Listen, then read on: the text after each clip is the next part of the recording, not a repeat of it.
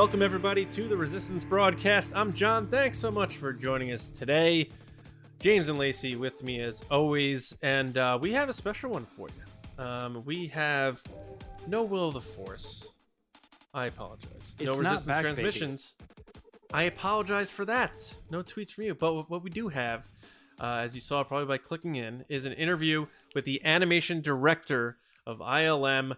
Uh, I think the first Oscar winner we've ever had on the podcast, if I remember correctly. Also an Emmy winner, uh, Hal Hickel. And Lacey, we nerded out pretty hard. obsessed. I feel like I say that for every guest, but I'm obsessed with Hal Hickel. You do say that, and everyone's the best, but he he's certainly up there. And uh, He's so fun. So James, they're in for a good time right now, right? They got to Ab- buckle up, baby. Yeah, absolutely. I mean, I think we we went into the interview um with, you know, kind of what we had in mind and he just like expanded on every idea and took it to the uh the ends of the story that all the little tidbits and everything um you know, I I think there is a big payoff to anybody who's wanting to to go on the journey with Hal. Yeah. Yeah, and you know, there's a lot of uh, I mean, it Star Wars and more, uh, all the way dating back to his work with Toy Story and and uh, him being a kid and a dreamer. I mean, it's his story is inspiring, but also just the tangents that he takes us on through his answers and and finds himself coming full circle back around to the root of it. It's a incredible discussion. Obviously, you'll see by the time as you're looking right now, a, long episode, so you're in for a really meaty interview with someone who's really important to Star Wars right now and has been since the prequels, uh, connecting to George Lucas. And you're gonna get some fun George Lucas stories in here too. So uh, here it is, our interview with Hal Hickel. Enjoy. Hal, thank you so much for joining us. Welcome to the Resistance broadcast. We appreciate you taking the time to chat with us. My pleasure. Thank you for having me. All right. Now, um, our audience obviously knows what you're all about. We uh, just gave you a glorious intro at the top of the show here, but I, I have to I have to ask you just from a real life, just to break the ice here, real life standpoint. If you're at a, out at a party and you meet you know acquaintances casual people and they're like oh hal so what do you do? Like how deep do you go? Like and then like to avoid the follow-ups and or do you like the follow-ups? Like how does that go when hal Hickel's at a party and he meets people and, and he tells them what he, what you do? I keep it as brief as possible because I find that people glaze over pretty quickly. If I try to get too far into details, you know, and and, it, and that depends on the person too, because what I'm mainly talking about is this sort of technical aspect of my work and trying to get too far into how we use computer animation and yada yada. I, I just try to keep it at a very high level. But even with Okay. regard to Star Wars stuff, because you never know, sometimes you can be talking to somebody who's that's amazing to them and they're like, oh my God, Star Wars, that's so cool. And but you'd be surprised how many people I meet who are like, oh, yeah, I never really which is gonna sound really weird to you and your audience, but yeah. I right I meet people regularly who are like, yeah, I haven't. I think I saw one of those film, you know. So then it's yeah you know, right It's like, um, Man, if people are glazing over with you, I'm in I'm in trouble. no, but I, Yeah. I, I'm in a lot of trouble at parties when we get to go to parties. I think it's again. common with visual effects folks generally that that it, they get Mhm. they've been through the thing of aunts and uncles and or just people random people asking oh what do you do and you start to tell them in detail and they just kind of like uh, and you're like oh okay. Uh, hang on let me let- i work on movies. I work on movies. Is that you know how's that? Yeah. are you are you uh, it's so i'm sure every once in a while you meet the person who's like oh man i've been dying to find out how they how they do this? And are you like do you your ears spring up or are you just like ah i don't want to talk no, no, shop it's- today. it's fun it's super fun. Honestly Okay, it is. that's i if somebody's really into it and and is you know and has good questions and is really interested in it. I i love that. It re- it reminds me that what i'm doing that i need to be grateful for what i do for a living because you know there's people out there who find it super exciting and that's awesome. That's um, that it's kind of awesome. like you know we we can give uh you know personal tours to like friends and family at lucasfilm of course not during covid but that's one of the things i i always enjoy doing because that totally reminds me when people are walking around ilm and there's you know models and different things from past shows, and they're all jazzed about it, and it, you know, reminds me to be grateful that, you know, yeah, it's a cool job, That is cool. and I'm lucky. So Do you feel like you've ever gotten like too behind the curtain? Because I definitely know like the when there's like music that I listen to, having been in the music industry, I go, oh, you know, I don't know that this is as special to me as it probably is to a lot of people because I know what they're doing. I know the tricks. I see oh the, sure, the the secrets on their live show and stuff like that. Yeah. So like, eh, do you ever feel like Star Wars is kind of not as engaging as it once was? Well, uh, no, um, it's engaging in a different way now than it would be if I Mhm. were just you know a fan and didn't have any connection to the inside. Um, I can't enjoy it in the same way that I did, you know, before I worked on it, but I enjoy it in a different way now that to me is just as rewarding. So it's not, it never becomes like, ugh, you know, mm, whatever, more Star Wars, yeah, whatever, or or or really any, you know, or just filmmaking generally. It that's never gotten. I mean, everyone has hard days where they where they kind of hate their job or whatever, just you know, for this or that Mhm. reason. Um, and I'm not saying that, but uh, generally speaking, no, I I still love what I do, um, whether it's Star Wars or or films for other studios that that are unrelated to Star Wars. I'm still jazzed about it. I like, you know, getting in there and doing the work. Is there is there one that's so cool. is there one scene since you so you've been wor- you've been with Lucasfilm ILM since uh, Phantom Menace? Is that right? Mhm. Is is there one scene since you've been with the company that you wish you could have seen as a fan and been gotten the surprise that we all get? Is there one that stands out? You're like, man, that would have been amazing to see as a fan. Um, well, gosh, it would have to be the Vader reveal in Empire, but of course, I got to see that as a fan. You know what I mean? Like, I yeah. can't think of a, Mhm. I can't think of a reveal like within one of the movies that was quite that huge since then. Um, that really compares. So, like, you know, Mhm. there are definitely there have been movies I've worked on over the years where I thought, wow, this would have been cool. Well, like for instance, Rogue One.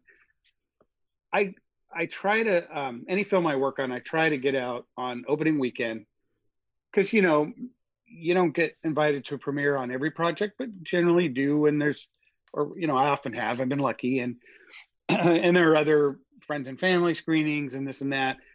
But I on opening weekend, I try to get out and just see it with like an audience, like just a, a normal audience who's seeing it for the first time. And that was especially great on Rogue One because, um, you know, the film, especially in the third act, takes some turns that I don't think anyone expects when they're, hey, it's Star Wars, you know, and then everyone starts getting killed. And it was really a trip to kind of watch the audience, but also like you know when Tarkin is revealed, and to to kind of gauge people's reactions and see how they think of that, and and Leia at the end and all that, and the Vader scene in the hallway at the end, and all that stuff was super fun. So that's the way I do it now because I'm because I am on the inside. The way I kind of get that uh, excitement of being, you know, a, a, a fan um, I do it by you know embedding myself in the theater on opening weekend and just soaking up the reactions of, of folks and and that's My- almost as good almost as good So a friend of mine, uh, Chad, and I'm gonna say his name because I want to embarrass him. We saw we saw Rogue One uh, opening night, and uh, he had had a few drinks, and he's not he's not a diehard Star Wars fan, but- but he likes Star Wars a lot, and he was there with me opening night. And Tarkin comes on screen, and they go, and he goes, "I can't believe they got that guy back. He looks the same." and I, I started. I, you don't want. I don't want to make a scene and, uh, and uh, disrupt the movie for everybody, but I like almost lost it. I was like, dude, come on. I mean, good job to you guys because you fooled Chad. But I was Yeah. like, wow, that is amazing that he didn't realize. I love that his name is Yeah. Chad in that story. Peter we have- Cushing has been 65 years old for the last 40 years. It's fantastic. yeah we, we had the whole range of reactions with him which is fine it's what we expected you can't when you're doing a known well number one cg humans are just hard to do they're the hardest thing in our in Oh, our yeah. business to do um, and it's even harder when it's a known um, celebrity you know a known actor right because everyone kind of knows who what they look like and and close-ups of the face. It's not Right. like they're it's not a person just over there in the distance in the dark. or Yeah, something. exactly. And I think we got, particularly with Tarkin, I think we got uh, as far as as I hoped to, which is to say that we had reactions like your friend Chad. We were like, "Wow, how'd they get that guy back?" Or if they hadn't had a drink before beforehand, might have said, might have said, "Well, wow, they found an actor who looks just like Peter Cushing. That's amazing." You know, that's great. That's awesome. Then, of course, you know, you've got people who maybe are visual effects nerds or whatever, or work in the industry, who are more critical. And you know, I- you know, I've seen lots of you know enough comments online to know that there was a segment of the audience that was like, "Well, I didn't quite buy it, but blah blah blah." And I just knew going into it that no matter how good a job we did, there are always going to be some reactions like that because, like I said, you if you know the actor's dead, then you're looking for the effect. You know it's an effect. It has to be an effect, right? The guy's Mhm. not living. Mhm. So there's only so, uh, you know, you can only take it so far. But I was happy with the reaction because I've met tons of people who've been like, "Oh yeah, my dad is not that into Star Wars, and he had my parents had no idea that it was or who or whatever, you know." So I've we- you know we've Mhm. gotten lots of good Chad reactions like that that that tell me that you know Chad that we did that we did okay. Um, but it's it's really that's a hard it's a hard thing to do. I I don't like doing digital humans to be honest. It's a lot of work knowing that at the end of the day you're still going to have a segment of the audience that balk at it just because they know it can't. Because the thing is, if you were doing a CG human that wasn't recognizable, well, what's the point of that? I mean, you might as well just hire, hire an actor to play that role if it's not a specific person. right. So you're almost always doing, you know, a young version of an older actor or an actor who's passed away or something in in these cases. And to me, that I just you spend all your time just trying to get the likeness perfect and everything, and you're still going to have a segment of the audience, no matter how good it is. But that said, Yeah. like five, four or five months after Rogue One, Blade Runner 2049 came out, and and my my friend um, John Nelson was a visual effects supe on that, and the Rachael, the young Rachael they did.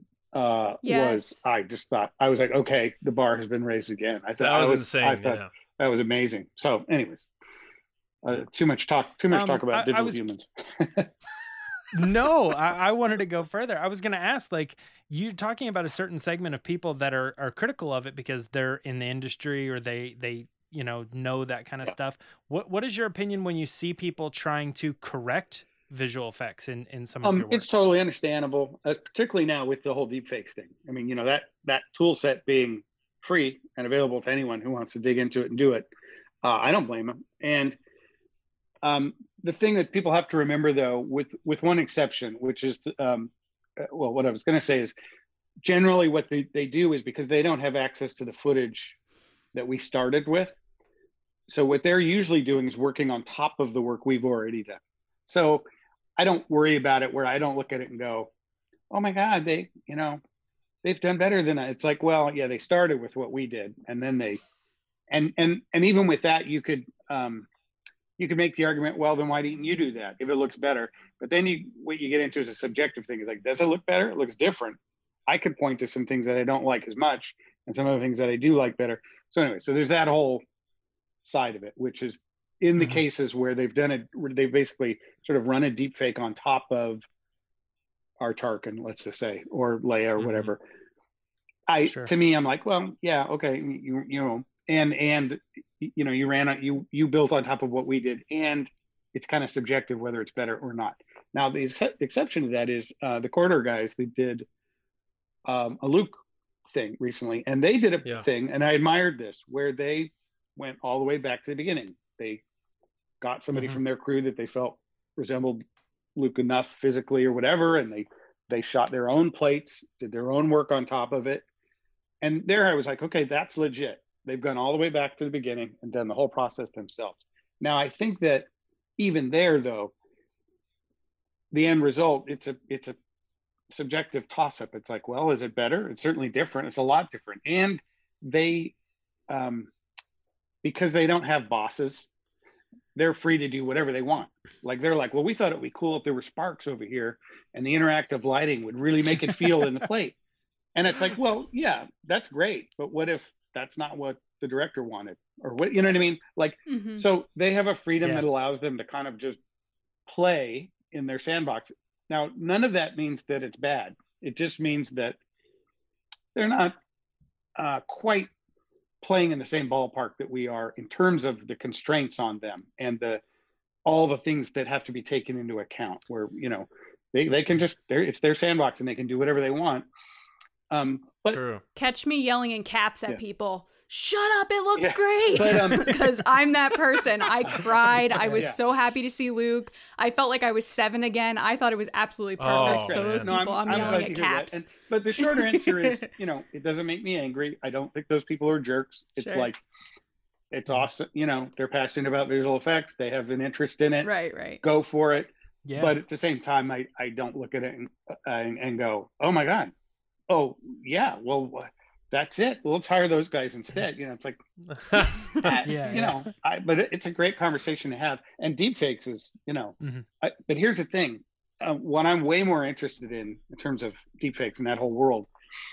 Uh, there's a film this year in contention, uh, a documentary in the Oscars called "Welcome to Chechnya," and it's a film about um, uh, gay people in Chechnya who are uh, their lives are at risk because of the police are arrest rounding them up and and torturing them. It's awful. And so there's a network of folks in Russia who have been spiriting these folks out of Chechnya into Russia and then getting them out of Russia to other countries around the world where they can live their lives. And Mhm.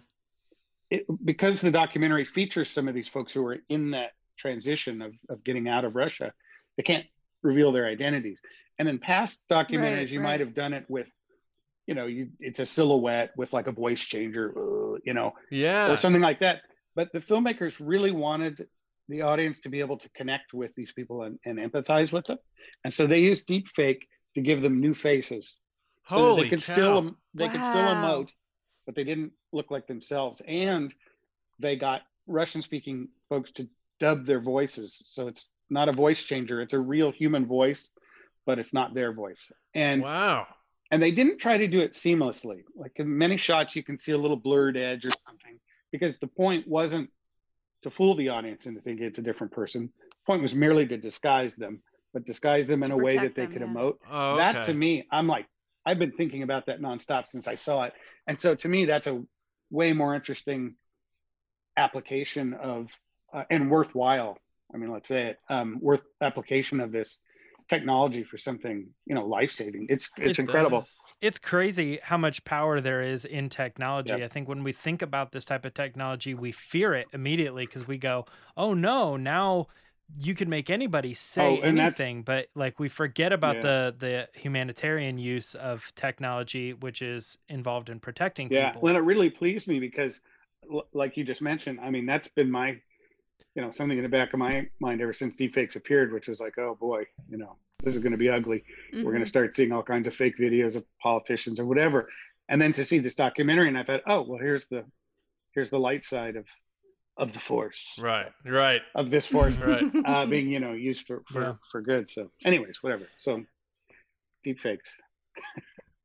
yeah, ki- killer Man, answer, man. I loved that. Yeah. Um, I don't. what a great I don't discussion. know what you can answer on this, but in terms of the decision making and the back and forth with the creators of the show, like Jon Favreau and with the Mandalorian, is it a situation where he comes to you and your team and he's like, "I don't want to recast a Luke Skywalker. I want you guys to do all this, make it work," or is it like you guys push back and say like?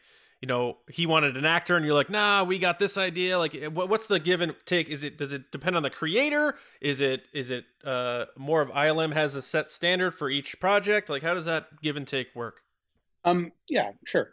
The um, I, I will say that particular aspect of the effects of season two is probably the thing I can talk about the least. But I will say this: one, uh, it was always important for everyone involved to have Mark involved. So it's not just like, well, we'll recast and then we'll deep fake over him. Mark had to be involved with crafting the performance, um, and so he was. He was there on set when the scene was shot, and uh, you know he's totally involved all the way through.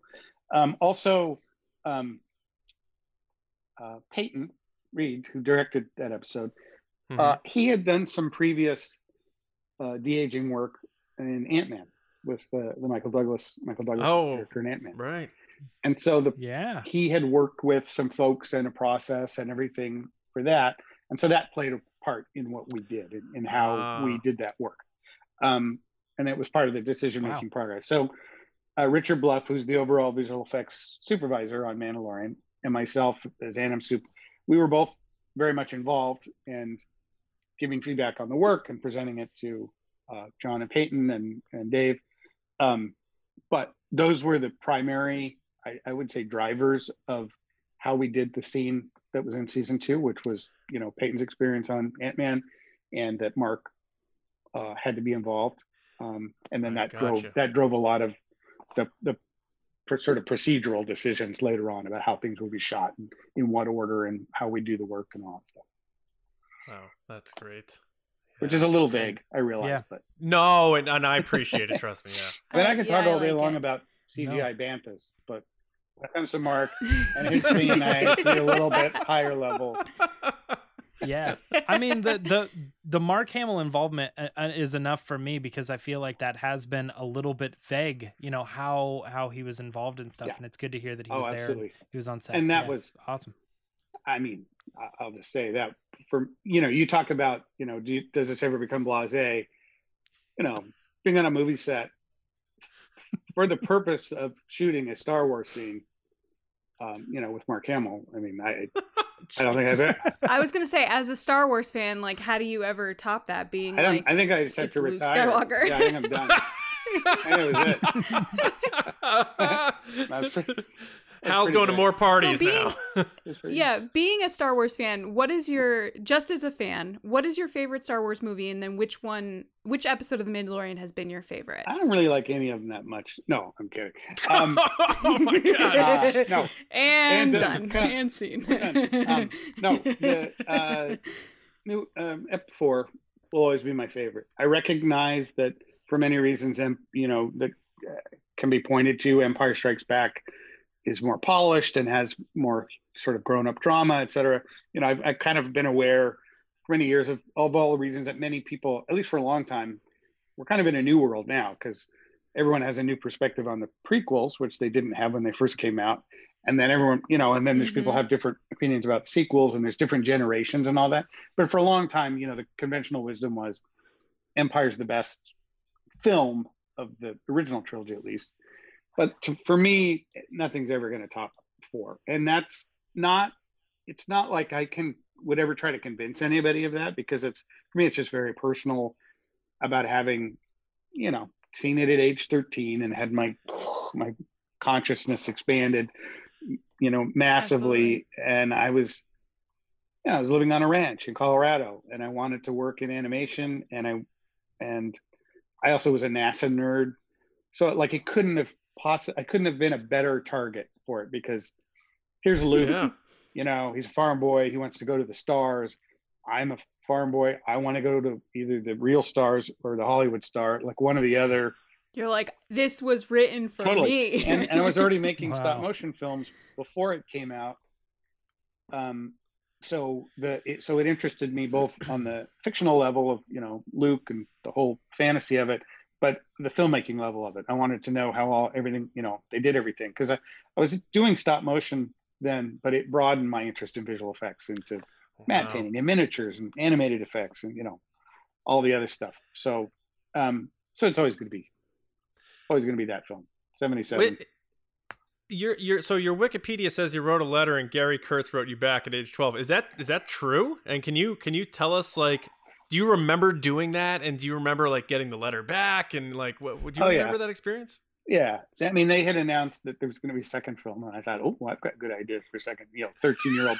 Maybe I was fourteen by then. By the time it happened, oh, yeah. So I wrote out, you know, some terrible idea, and I sent it off to. I, I guess You got to tell must us what your idea was, Hal. You're not getting off the hook.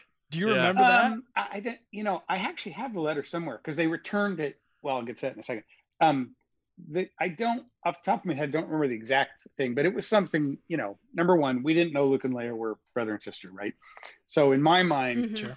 They're off, you know, running across the galaxy, chased by the Empire, with probably with kids in tow by this point, you know, like a couple of kids. Because I was Okay. a kid and I just thought, Yeah.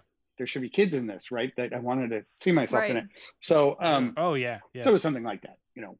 George thought But so I, too. I should. Uh, it's funny because people have asked me that a lot, and I need to the letters in a box somewhere, and I need I have it, but I need to dig it out and see um, my in my terrible thirteen year old handwriting, you know, on like lined paper. Um, Yeah. but I sent so I sent it off to the I guess Lucasfilm headquarters in LA. I didn't send it to a fan club or anything. I don't know how I got the address. Um, because their their headquarters were in, in LA at that time. He hadn't yet moved back up to uh, Northern California. Mhm. And so I got a letter back, and it wasn't from Gary. It was from Gary's assistant, Bunny, Bunny Alsup. And um, Bunny, and you know, it was a very nice kind of sort of not a form letter, but for 14 year old me, it was a bit disappointing, you know, because it was like, well, you know, our lawyers have instructed us not to read any outside Oh, uh, things. So we're sending back your idea unread. But you know, getting into Hollywood takes a certain cal- uh, combination of talent and luck, uh, and an agent. He said, but it was nice. You know, it was kind, but it was also kind of, you know, this is how it's done, and you, you know, um, but I- I kept it. I kept the letter in the envelope, and you know, as the years passed, I started to notice a couple things. One, it was on this really cool Ralph McQuarrie letterhead, which I thought, oh you know, as I got a little older, like, that, that's pretty cool. Um, and then I thought, oh, wait a minute, this is Gary Kurtz's, because it says in the thing, you know, assistant to to the producer, blah blah blah. And I was like, you know, when I got a little older and had a little perspective, I was like, why on earth would the assistant to the producer be writing, personally typing right. um, replies to fan letters because they must have been getting them by the thousands, you know, after Star Mhm. Wars came out. And as it turns out, I years, many years, like only like seven or eight years ago, I ran into Dorothy on LinkedIn of all places, oh wow. and I messaged her and said, "Hey, you know, a billion years ago, I wrote this letter, and I and it really tickled her. And so we had a little conversation about it. And I asked her, I said, "Well, you know, why on earth?" And she said that you know, in the months leading up to uh, shipping off to the UK to shoot Empire, it was just something she liked to do, and she would answer as many letters as she personally had time to to get to. That's to. awesome. And I just thought, wow, That's a hero. that's that's so nice. fantastic. So anyway, so that's the letter story, and then you know, flash forward many years when we, I, you know, I'm working at ILM now. We're wrapping Phantom Menace, and I had since framed the letter and uh, it's hanging in my cubicle in my in our office at at ILM, Mhm. and um, we were having a big breakfast. It was a wrap breakfast for Phantom Menace. We'd finished the project, and George was there, and people, a few people, kind of sheepishly started to bring up, you know, Phantom Menace posters and things for him to sign because it's something nobody would ever do. Obviously, when we're working on the film, right? It's, it's not done. Working, yeah. But now we're sort of celebrating it. And a little line formed, and George was very gracious, and he sat there at his table, and, you know, started signing things. And Rob Coleman, who was the animation director of the all three prequels, he said, "Oh man, go get that letter and have George sign it." I was like, "I'm like, no, no, no." He said, "Yeah, yeah, go, go get, go get it." So I ran back to my desk and took it out of the frame and, and got in line, and I gave it to Yay! and I gave it to George, and he, you know, he read it, and he kind of chuckled. I feel like I got my letter signed listening to the you story. know, he kind of he kind of chuckled, and he took the pen and he underlined talent and luck and wrote "You have it," and then signed his name. Oh, So that was Oh, like my big oh, man. like the oh. closing of the wheel, you know. yeah. Holy I cow. love it. That's And I- like the the Jim Carrey wrote himself a check for a million dollars thing. I've never heard that, but that sounds awesome. Yeah, when he was a kid, he like, and he his his family was living in a car. His dad had lost his job. He said, "I'm gonna make it big," and he wrote himself a check for a million dollars. And he's like, he he, ca- he he cashed it when he made, got his first big thing or whatever. Like, That's so great. and and, and you have that that you have that story. Like, I, I'm sure I've. Re- I'm sure I have letters that were that wound up in the dumpsters at uh, you know like Batman fan clubs and stuff. Michael Keaton never got my letter, Hal. Like, come I- on. I joke that you know I- my career path has either either been you know that awesome example of someone you know chasing their dreams and finally getting you know achieving them or it's a case of horribly arrested development that I'm doing the job that I set my sights on when I was 13 years old. I think it's probably a bit of both, actually. It's you know, it's it's lest I amazing. get too too uh, big headed about it or anything. Does, uh, does it feel fast? Does it feel like you were working on Toy Story last year? Um, kind of. I mean, you know, the the yes, the the last couple of decades have rushed by. I mean, I've been busy, uh, which is great. I'm grateful for. Um, and yet, at the same time, if I really stop and think about it, Toy Story does seem like two lifetimes ago. At, at the same time, you know, yes, the years have rushed by, but that really does seem like an awful long time ago. But I mean, I remember it vividly. My desk. It was a kind of intense time for me because I had been at Will Vinton Studios up in Portland for six and a half years, and I was really excited to get take this job at Pixar. It was a huge break for me, massive break. I was super lucky. Sure.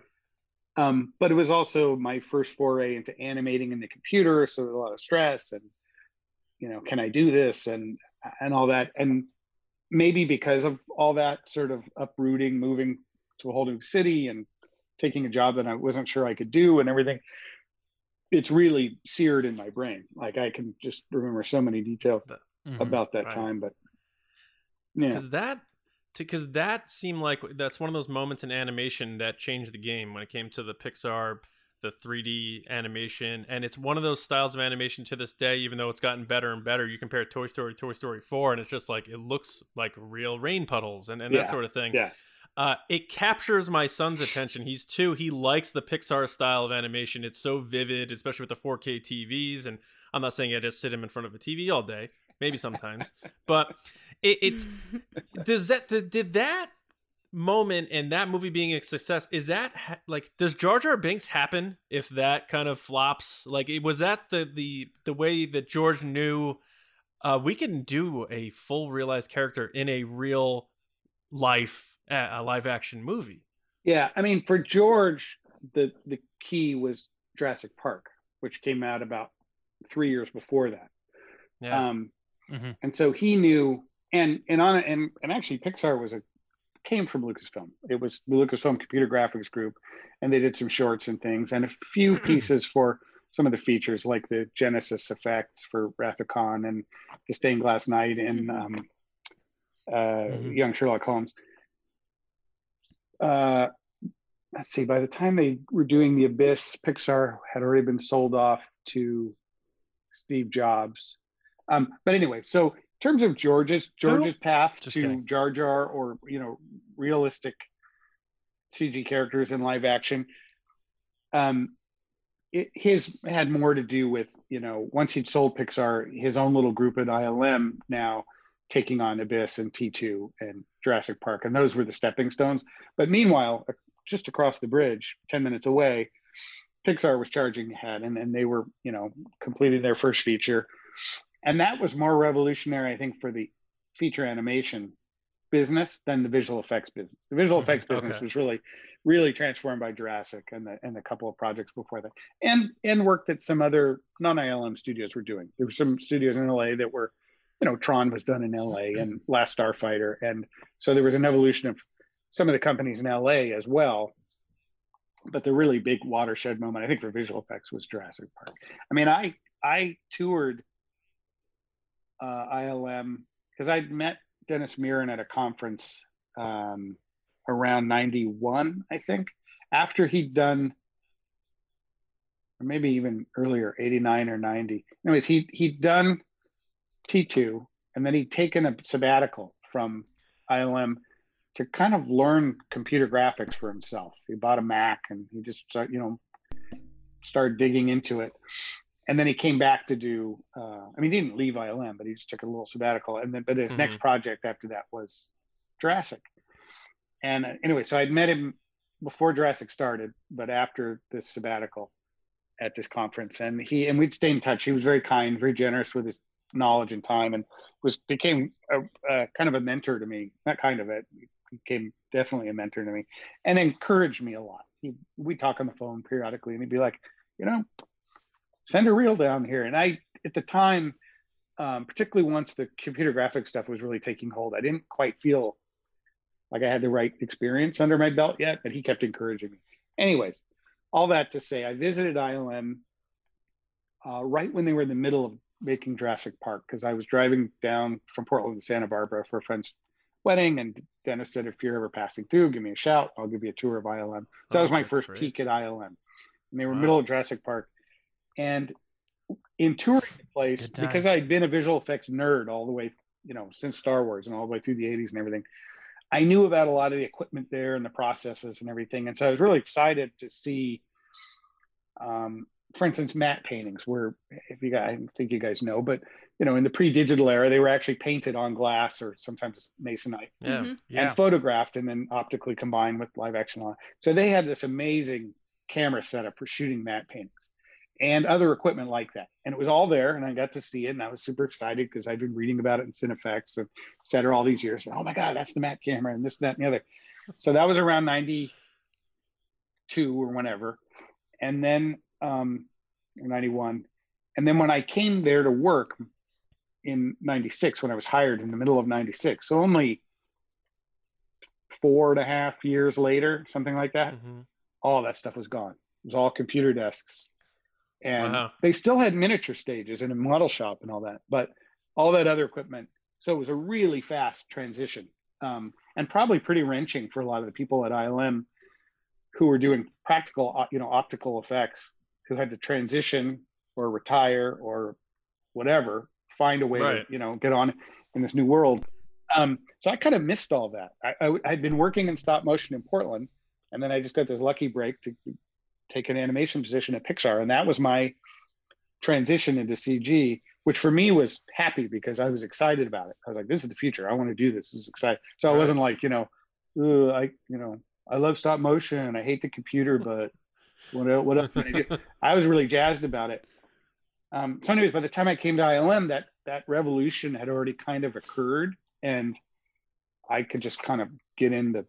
I don't remember what question led to all this, but I've, I think I've gone like all off the. No, um, Totally okay, yeah. because actually, it must be Oh. really cool to see all that stuff come back now for Mandalorian. Yeah, then. totally. Well, actually, but I remember you were asking about Toy Story, hang on, and and the transformation of the industry, and so all that just to say that I had my own mini transition from stop motion to CG, but the big, really kind of revolutionary transition at a place like ILM from practical effects to CG happened right before I got there, and it just sort of finished happening, or was still kind of the dust was still set, settling as I got there. Because my first project there was, ironically, was Jurassic Two, and I say ironically because when Jurassic One came out and I was still doing stop motion, I thought computer animation was going to kill my career because I, I was like, I don't know anything about computer animation. I want to be a stop motion animator. They're not going to, they're not going to do visual effects that way anymore.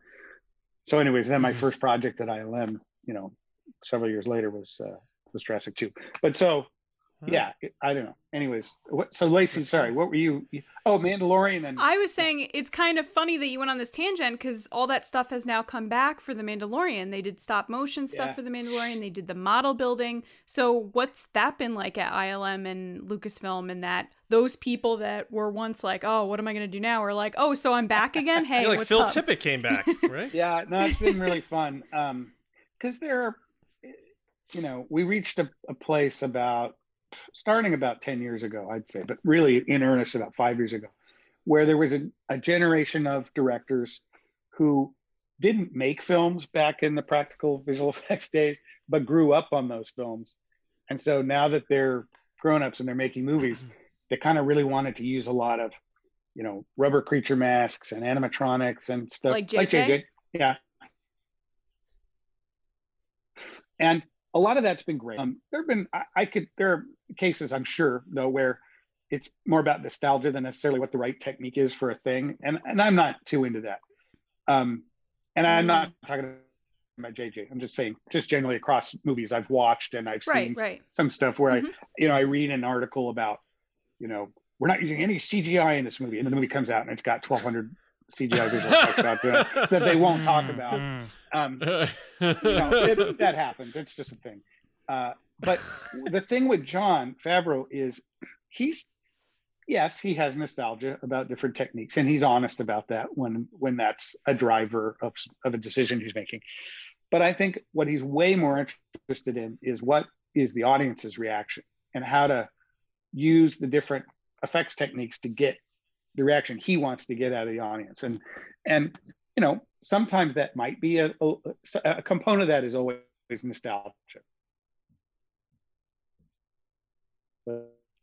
Part of it, he understands that there's a segment of the audience that if they see a rubber mask or a stop motion creature is going to have um, nostalgia for that. But he also understands that there's younger people who might think it looks weird and creaky and old fashioned looking.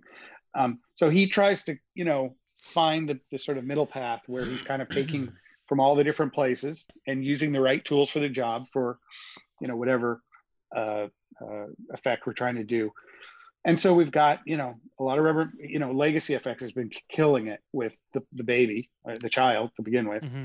Um, mm-hmm. but all kinds of other great like they did great practical corns we did digital ones as well depending on what we need them right. to do but um, they've just done tons of great stuff on the show androids and all kinds of things so they've been amazing and jon is really good at mixing sort of their work with the digital work from ilm and figuring out when and where to use which thing and you know, I play a role in that as Richard Bluff does, and, and uh, Joe Bauer and the other visual effects supes, um, and the other directors on the episodes too. Obviously, have a voice and all that. But I just, Jon, I first worked with Jon on the first Iron Man, and even there we had a lot of conversations about when to use the practical Iron Man suit and when to use a digital suit, and mm-hmm.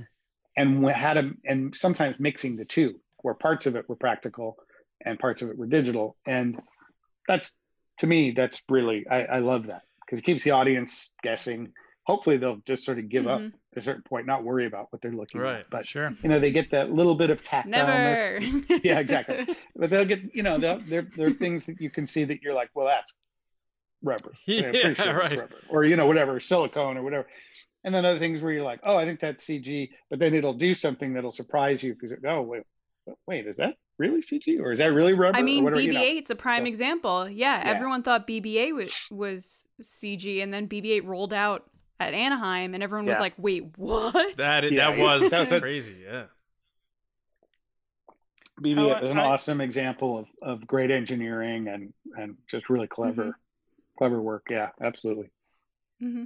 I want to ask you because th- this is we're, we're going down this path. I had this question coming into the thing. Is like you're all over the the board with with different types of animation when it comes to claymation, like doing the raisins back in the day, um, and um, being involved in in that type of stuff. And then uh, even in computer animation with like Toy Story, we were talking about Rango later down the line, and yep. obviously all sorts of visual effects like what we've seen in Mandalorian and, and Star Wars and stuff.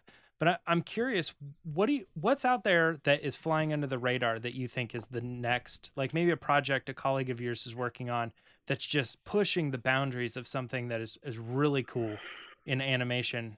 Huh. Um, good question. I mean, in terms of technology, uh, real time stuff is obviously getting bigger and bigger and bigger. We use real time rendering on the volume on the LED stage that we shoot on but it's going to have inroads all over visual effects um, in terms not just speeding up people's work, but just in how we even do things because you're able to render things in real time. Um, so that's making big inroads. Uh, also, all kinds of different applications for AI is going to be huge. In fact, the thing to me that's both scary and exciting about AI is that I suspect that I don't know five years from now, whatever is big, whatever cool thing it's doing that's really essential to visual effects is something that nobody even thought about now. It's it's not like, oh, I can see where it's hmm. going and where we're going to end up. Oh, wow. I feel like five or ten years from now, we'll be like, man, I had no idea this is what we're going to be doing. This oh, is crazy. Wow. Um, so that, those are exciting. In terms of specific projects, um, I uh, I don't know if you guys know who Jorge Gutierrez is. He's an animation director. He directed Book of Life. Um, he's got a he's yes. got a project. Those are beautiful. At Netflix right now. That's kind of he calls it a um, sort of a Mexican Lord of the Rings, uh, big fantasy, sprawling epic, but in his kind of signature style. And uh, so I'm dying to see that when it whenever it Wow. come. You know, they're in the middle of it. Do- I have no idea. Do you know what kind of a style are we talking here? Uh, like, we'll go. because I know Oh, go ahead. For me, I was just gonna say like there there's a lot of really cool stuff that's happening as far as like so take like Spider Man into the Spider Verse stuff they're doing like totally. 3D to try to make it 2D or like Klaus they're doing 2D and trying to make it look 3D and it's like Uh, that stuff is so cool to me. What kind of a style are we Uh, talking his here? style is really unique. It's it's hard to even describe. You'd have to just kind of look up his artwork. As soon as you see his artwork, Good. you, you'll know. Like you'll just see it. Go, oh, wow, okay, great. Because no, his stuff looks like nobody else's. But I'm glad you mentioned those too because, I mean, Spider-Man. I was so excited for it to come out, and then when it came out, I was even Mhm. more excited. Like when I saw it, I took my son to a screening, and my son, he's 20 now, so that was a couple of years ago. So he was like 18 and uh, he and I just totally geeked out over that movie because Nice. it's just. so good. And you're absolutely right. Wait, The big a buzzword you hear a lot now, particularly at conferences about visual effects and animation, that, is NPR, not National Public Radio, but um, non non photorealistic is what NPR stands for now, and that rendering style. Because for years and years, especially in visual effects, a big push in rendering technology and CGI technology generally was in achieving realistic images. You know, realistic hair, realistic fire, Yeah. realistic skin. Right. Um, But Mhm. I'm super excited about this whole NPR world of, of projects like um, uh, Spider, you know, Spider Verse and um, and Klaus you mentioned, which is a total trip. Like just the whole process they went through on that, it just looks beautiful and Dude, gorgeous. So crazy. Uh, I'm really excited actually to see Wolf Walkers, which is a 2D animated film uh, that's in contention this year. It's on my list. I got to watch it shortly actually because voting is is imminent. But um, uh, that I'm excited about. I want to see um, Lupin, the the the CG Oh, version yeah, yeah. of Lupin that just came out. Um, yes. I haven't seen that yet. Uh, but there's always something new out there. Get me excited. that I can't wait to see. How- that gets me pumped. So, uh, in terms of the volume, because you know we had we have had um, you know actors on, we've had people who do environmental art, we've had stunt people on who worked on Star Wars.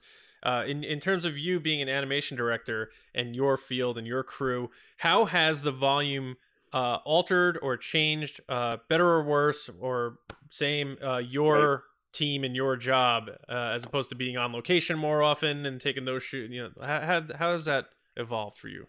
so far it hasn't changed my job that much and what i mean by that is most of the creature character robot monster dinosaur whatever work is still post-production. They, they shoot whether they're shooting on a normal stage on the volume on a backlot on location whatever and then later on we put our creatures in. Now that said there are a few little inroads that in the volume work that um, uh, like for instance in season one i think it's episode five or six where they they end up at the roost that that sort of chop shop in space that kind of uh, little Uh, Six, six yeah. yeah, and Mhm. that uh the hangar in the roost with when the uh, razor crest first flies in and, and mando has that long conversation with his bearded old friend and they're walking around Right. different parts of it who who calls it the crest? the crest yeah Yeah. um, so we had to do we did some digital uh background people for those scenes so like people welding or just walking on catwalks and things like Mhm. that that were part of the load what we, what we call the load is the the media that's being displayed on the screen as opposed to which is separate from actual set deck that's real that's in the middle of the thing that um you know props and things that people interact with. So in terms of this the digital real-time rendered scene that's on the the volume walls we had digital people walking around doing you know like i say just you know, Uh-huh. crossing and stuff just to kind of fill out the background And you re- and you reuse all those assets, so Tarkin's back in there somewhere. yeah exactly Leia's up, up there- Leia's up there welding you know in a white thing no um but they uh so and even there it's not that the details of my work or the work of my animation crew whatever uh has changed in an important way it just got moved up in the schedule like now we have to have those digital doubles ready before Right. shooting begins instead of way in post production um, but that said i'm Yeah. excited about possibilities. Like for instance, you could do a thing where you've got the volume, which I think people kind of have their heads wrapped around that now, but it's a big cylindrical stage and the walls are, I don't know, 20 feet high or whatever they are. And they're all LED panels and even the ceiling is LED panels. And there could, there's even a final square piece that can be dropped into the gap that exists because there has to be a gap so you can get set pieces and props and things in and out of volume. Mhm. But there's a square piece that can be brought in, so it's effectively a 360 degree Mhm. jumbo jumbotron wrapped around you, right? And and we uh, real time render environments onto those screens, and the camera that's in that space is being tracked so that the renderings have the correct perspective. So that if you have a, for instance, a path that SetDeck has created on the floor, where it Oh, travels wow. up and, and hits the wall. If you're not looking through the camera, then the path kind of hits the wall and then appears to go off at a weird angle. But if you're looking through the camera, the path looks continuous, no matter where you Yeah, put the camera, wow. up, higher, low, whatever. That's it's really so cool. Cool. Um, so, uh, uh, okay, no, I I almost lost my train of thought there. Um, so imagine you've got actors on that and, you, and an environment, and right next door, maybe you have a traditional motion capture stage with an actor there.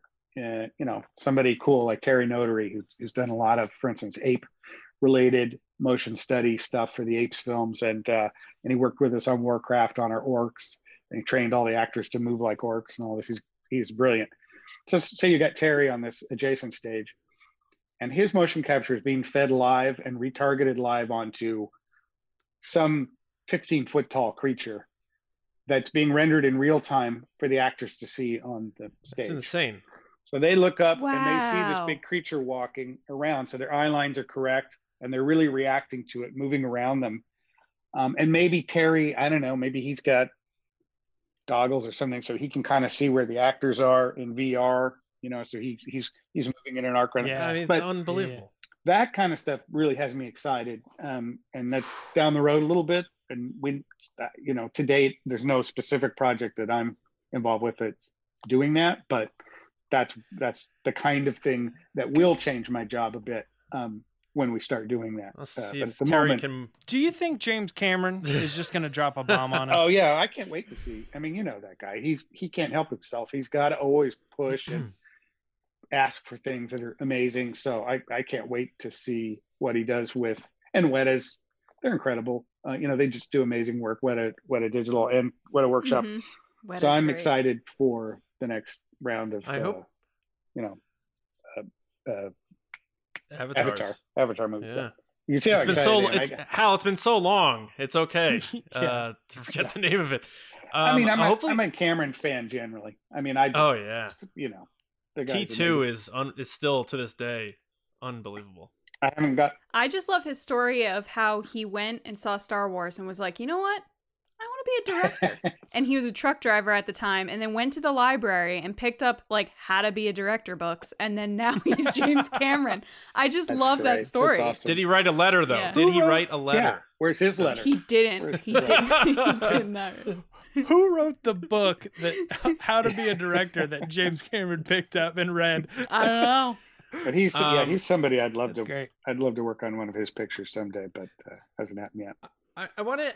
I want to ask you about I know you watch Yeah, the podcast. Yeah, Get sure, yeah. um the, the the Jabba's palace thing that kind of like caught everybody by surprise uh, Uh-huh. after like the big surprise. It's like you know seeing the Rolling Stones and then the Beatles walk on stage or something. It's just like uh seeing Jabba's palace again and hearing Carrie Beck talk about it in the gallery about how they wanted to and you and everybody obviously wanted to make sure you got it right with the blueprints, the original blueprints from the archives, all down to the chandeliers and the ch- wind chimes and uh, you redo the digital assets for the exterior or whatever you guys do. You uh, hopefully you can get into a little bit on that. Um, is that something now where it's like, all right, we have Jabba's palace, we can save that, and now we can bring back Jabba's palace today if we need it. Uh, is that how that works? Where it's like we brought back Jabba's palace from 1982 production to 2021. Is that is that sort of how that works, or is it just kind of like it's isolated for that and that's it? I think it depends, and and and I say this as someone who's not intricately involved in set building, set budgeting, um, what happens to sets after. I, it's largely a world I'm not that um, familiar with, uh, I would hope that given that they had a title that said, you know, the book of Boba Fett coming 2022 or or whatever or 2021, um, that they did save that set and it's in storage somewhere and they'll trot it back out and set it up and use it. But I honestly I don't know. Well, you know what Jon Favreau says? He'd make stuff to make models, so maybe that model he wanted. So they just made it so that he could Yeah. have It's at that his house model now. his house. That was definitely with the Razor Crest. That was always a joke with us. Was like you know because Mhm. you know we got to season two. Guillermo del Toro said, I think. He's the one that's like, if you want something cool, make people make models and then you get to keep Oh, yeah. the model, I think is what he told Jon no, Favreau. he, he's he was so when uh, John Knoll and I that uh, when we worked together on uh, Pacific Rim with Guillermo, that was you know Mhm. Guillermo was very upfront about that because he had Spectral Motion do these amazing maquettes of every Jaeger and every uh, kaiju. And you know, when I say every Jaeger, like here's Striker uh, in like knee deep in this like acrylic ocean wave that's breaking, and all the little lights oh, on it beautiful. can be turned on. And you know, it's not. It wasn't just some like here's a rough maquette. It was like you know sideshow studio quality whatever it, it was i think spectral motion built those but just saying like and and he was very upfront about it. he's like yeah these are all going in bleak house when when this is done and you know I was gonna say I picture him and driving away from set that day with it strapped in Yeah. in the front seat with the seatbelt over it, yeah, just with like the oh, seatbelt, and exactly. so john time to you go. know and we get you know we had some of those Wife sits in the at back. ilm while we were building our digital versions but of course you know we had to keep Mhm. very very good care of him Right. because we knew that Guillermo was going to want to put him in his house when he was done. Man, and that's funny. and he- and he funny. did. But John and so John and Joe always joke about that, but it was only half joke because half certainly half true about the Razor Crest that you know. Although he, I think it's still at ILM at this point. Although there's not much point in us holding Yeah. on to it now. I think it's about time to send it to him and, and got it into Yeah. his house. Um, Rest in peace, Razor Crest. I mean, that was a tricky thing on season two. Is Razor because on season one we did we didn't do all the shots with the model. You know for instance when it takes off and lands that's digital because we didn't hmm engineer a model with working landing gear and all that kind of stuff. Plus it's just tricky. There's a lot of you know crazy axes of movement. So it was more for flybys in space or approaches to planets or leaving planets that we targeted for our miniature shoot um, so then when we came to season two we're, we were kind of thinking yeah we're in the same mode but then you start reading the scripts or seeing the previs and in the first you know four episodes every other episode the ship's getting trashed you know it's. Or he's got a dog Yeah. fight in this episode. He's flying up, reversing. Yeah. You're like, well, yeah yeah so we knew that stuff like that like in atmosphere stuff we, we're like yeah or like the cloud chase with the uh, x-wings we are Mhm. like yeah that won't be the miniature that's that, that's just not suited to it. Which was Uh, awesome, by the way. yeah but then it gets all messed up on the ice planet. And so the be- the end of episode two and the beginning of episode three we couldn't do any of those sh- shots like it leaving the ice planet and heading toward trask in, in the beginning of episode three. We couldn't do those because we didn't want to trash the miniature. Miniature didn't have all that damage and we didn't want to trash it. So we had to do those shots digitally. And then and then it's hot reentry into the into trask because we weren't going to do that with the miniature anyways um that but then even once the the Mon Calamari repair it it's still too messed up It's all yeah it's all nets. cargo net and it's all string ropes. and cardboard and you know i don't know and uh So funny. but then he gets it fixed up and so then we got to do just a quick handful of shots uh i forget if we had any leaving navarro but we definitely had it heading to Tython um and uh you know so there's a couple shots out in space there and then oh no sorry um not Tython yet um dave filoni's episode the the Mhm. Oh, where Ahsoka is? Ahsoka is, Um, yeah. Uh, I can't think of the planet. Um, but so c- coming toward that planet, some of those are miniature shots, and then also leaving Cool. and, and heading to Tython are, are miniature shots. So we only have a few miniature shots of the of the Razor Crest in season two, but Corvus. we got to do a whole other shot. Yeah, Corvus, thanks. We got to do a whole other shot uh, uh, or a ship um, with Moff Gideon's light light cruiser, which was a five foot model. Razor Crest was a two foot model, Oh, but the light cruiser was a five foot model built by again by John Goodson, who built the Razor Crest. And man, that thing is just so gorgeous. it's such a beautiful model. Um, I wonder what John thought after the episode where it explodes. He's at home and he's like, "Oh." well, fortunately, the the real, you know, the, the, we didn't blow up the actual miniature. Although that would have been fun. Yeah. Although right? if we had, we would have had to make a a shell, you know, a, a, a, a replica to blow up. but um, but no, that was super fun. Um, the the whole thing of digging into, and it, again, it wasn't. We certainly could have gotten. We in fact we had some final shots of the Razor Crest in season one in CG, just regular flybys and stuff, before we ever decided to embark on building miniature. Um, but it kind of evolved out of we are having a little trouble with getting quite the sweet spot on the um, finish of the ship because it's not as polished mm-hmm. as Padme's and it's not a matte paint job like the Falcon, right, or the X-wings or the right mm-hmm. somewhere in between. And you know, John said, "Well, what if we just 3D printed a little one and and kind of covered it, you know, painted it, did a paint job on it that is kind of what we think it should be, and then photographed it uh, to give us more information." All right, yeah, that's worth doing. And then that evolved into, all right, let's make a a little bit bigger, proper model out of it. And then when we were doing that, Here's then it was the like, you know, we could shoot this. You know, let's make a. Wait, ramp. why don't we shoot this yeah. thing? So then John Knoll, being John Knoll, went off and built his own motion control camera system, wrote his own software for it.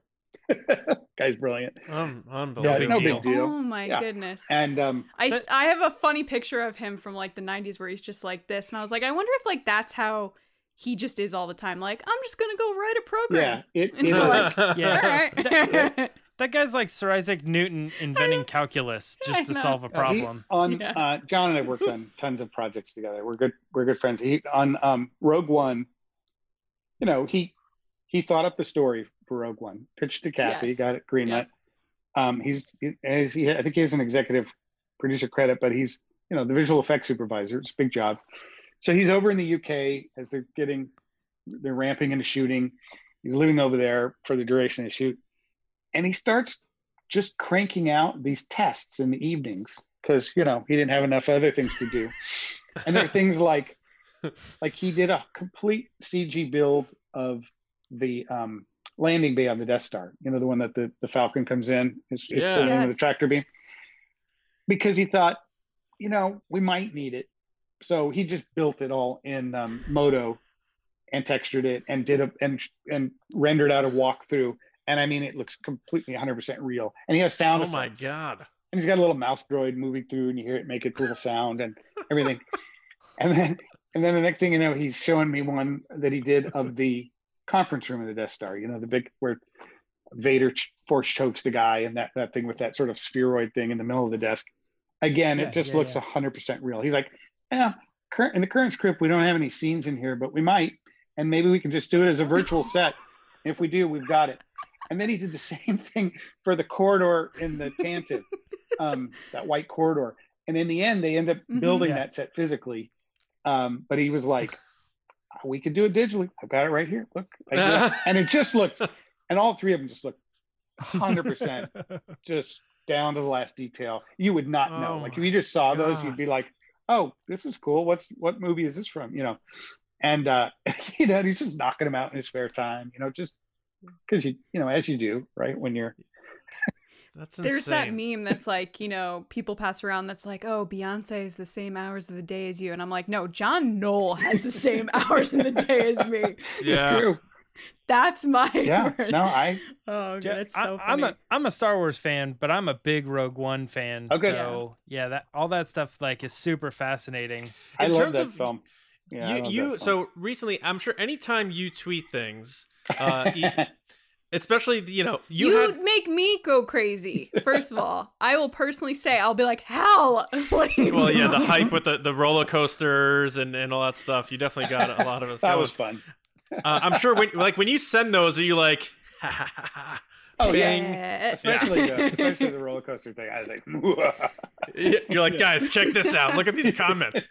and of course, I out. have to, you know, I've always got to think a little bit about, uh, all right, what am I actually saying? And we, yeah, and it's not, right. you know, Yeah. Disney and Lucasfilm don't ride me. I don't get calls from them regularly saying, you know, hey, you shouldn't. just for But fun. I just, you know, I'm just trying to be a good, you know, Mhm. Sure. employee and like think it through. The the one, well, finish your thought, and then we can. We Well, I was gonna yeah. say recently you were posting the fla- uh, walk down memory lane of, of some Rogue One stuff that didn't make it in the movie, and fans kind of uh, went a little wild about it, like the Vader and Tarkin thing.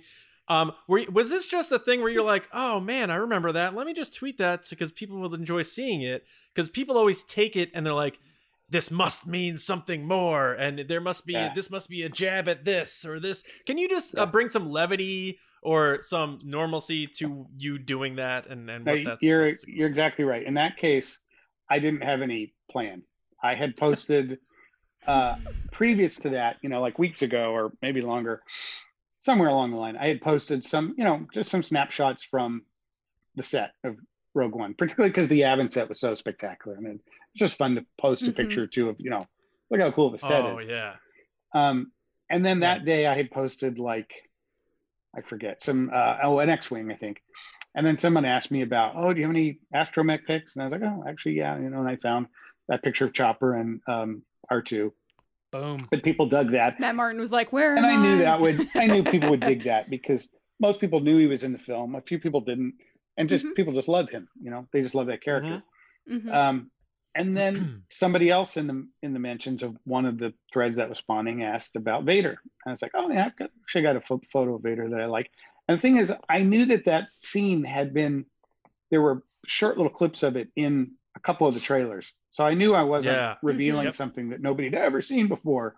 right I mean, but then of course I had to open my big mouth and say, uh, yeah, I think it was a conversation between Tarkin and Vader because I guess that was just something a lot of people weren't aware of that there had ever been a scene like that considered. To me, it didn't seem like a big.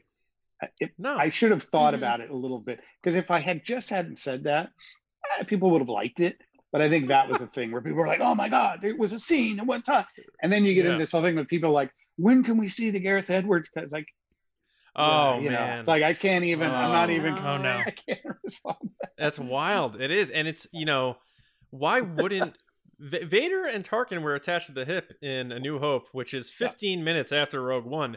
If he's not, if he's on the Death Star, why wouldn't he be talking Yeah. to Tarkin? So, so like you alluded to, like this seems pretty obvious to me. Uh, Yeah. you know, but people like to run with it, and you know, there was trailers where you see Krennic talking to Vader and uh, Yeah. you see that shot of Vader with the red screen behind him right after the title pops up in the teaser. So, I, I mean, all that stuff has come up. One tweet I need to read to you.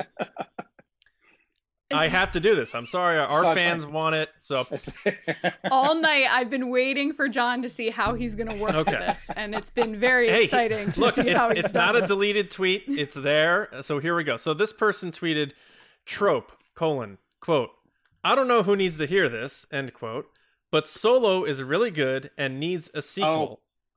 And uh, that is from. I did write that. I did. Write that's from at Hal Hickel, yeah, November fifteenth, twenty twenty. So Yeah. as you can see, the shirt I'm wearing, Hal, Yeah. make Oh, Solo two happen. you. Ro- I- Rob Bredow has used the hashtag. Uh, Jonas Suotamo's used it. A lot of people. Michelle Rejwan told James that uh, she loves it. Jon Kasdan, Ron Howard, everyone's talking about it. What? What's what's the deal? How do we get Kathleen on the horn? How do we get a Solo two made? How do we get a series I got, made? I got a number here. Let me get my foot. No, wait up. Okay, look, you got Jabba's palace back. Like, what are your thoughts on Solo? And like, obviously, uh, continuing that with Jabba's palace would make sense. Like Disney Plus. Do you, do you ever think it could happen? I don't know. I, I really don't. I'm not trying to be cagey or anything. I didn't No, work on. Solo. Well, I did work on Solo a little bit. I, I supervised the train heist, the animation Which train heist. Um, Unbelievable. But, but Paul Kavanagh, who's amazing, Anim Supe was the main Anim Supe on that. So I kind of came in and helped out a little chunk of it. But I wasn't like Rogue. You know, I John pitched me the idea for the story before it even got greenlit. So I felt like I was there from the beginning, even though there's lots of chapters to the Rogue saga that I wasn't privy to. Like I didn't spend a bunch of time with Mhm. Gary Whitta when he was at Lucasfilm writing it because it's that's not my job, and I was probably Right. finishing another project when that was happening anyways. Um, but you know, I, I was there for the journey and the whole most of the journey and and a lot of the twists and turns and all that. Solo, I barely you know, I got I worked on one sequence, and I, you know, when Paul was the main guy.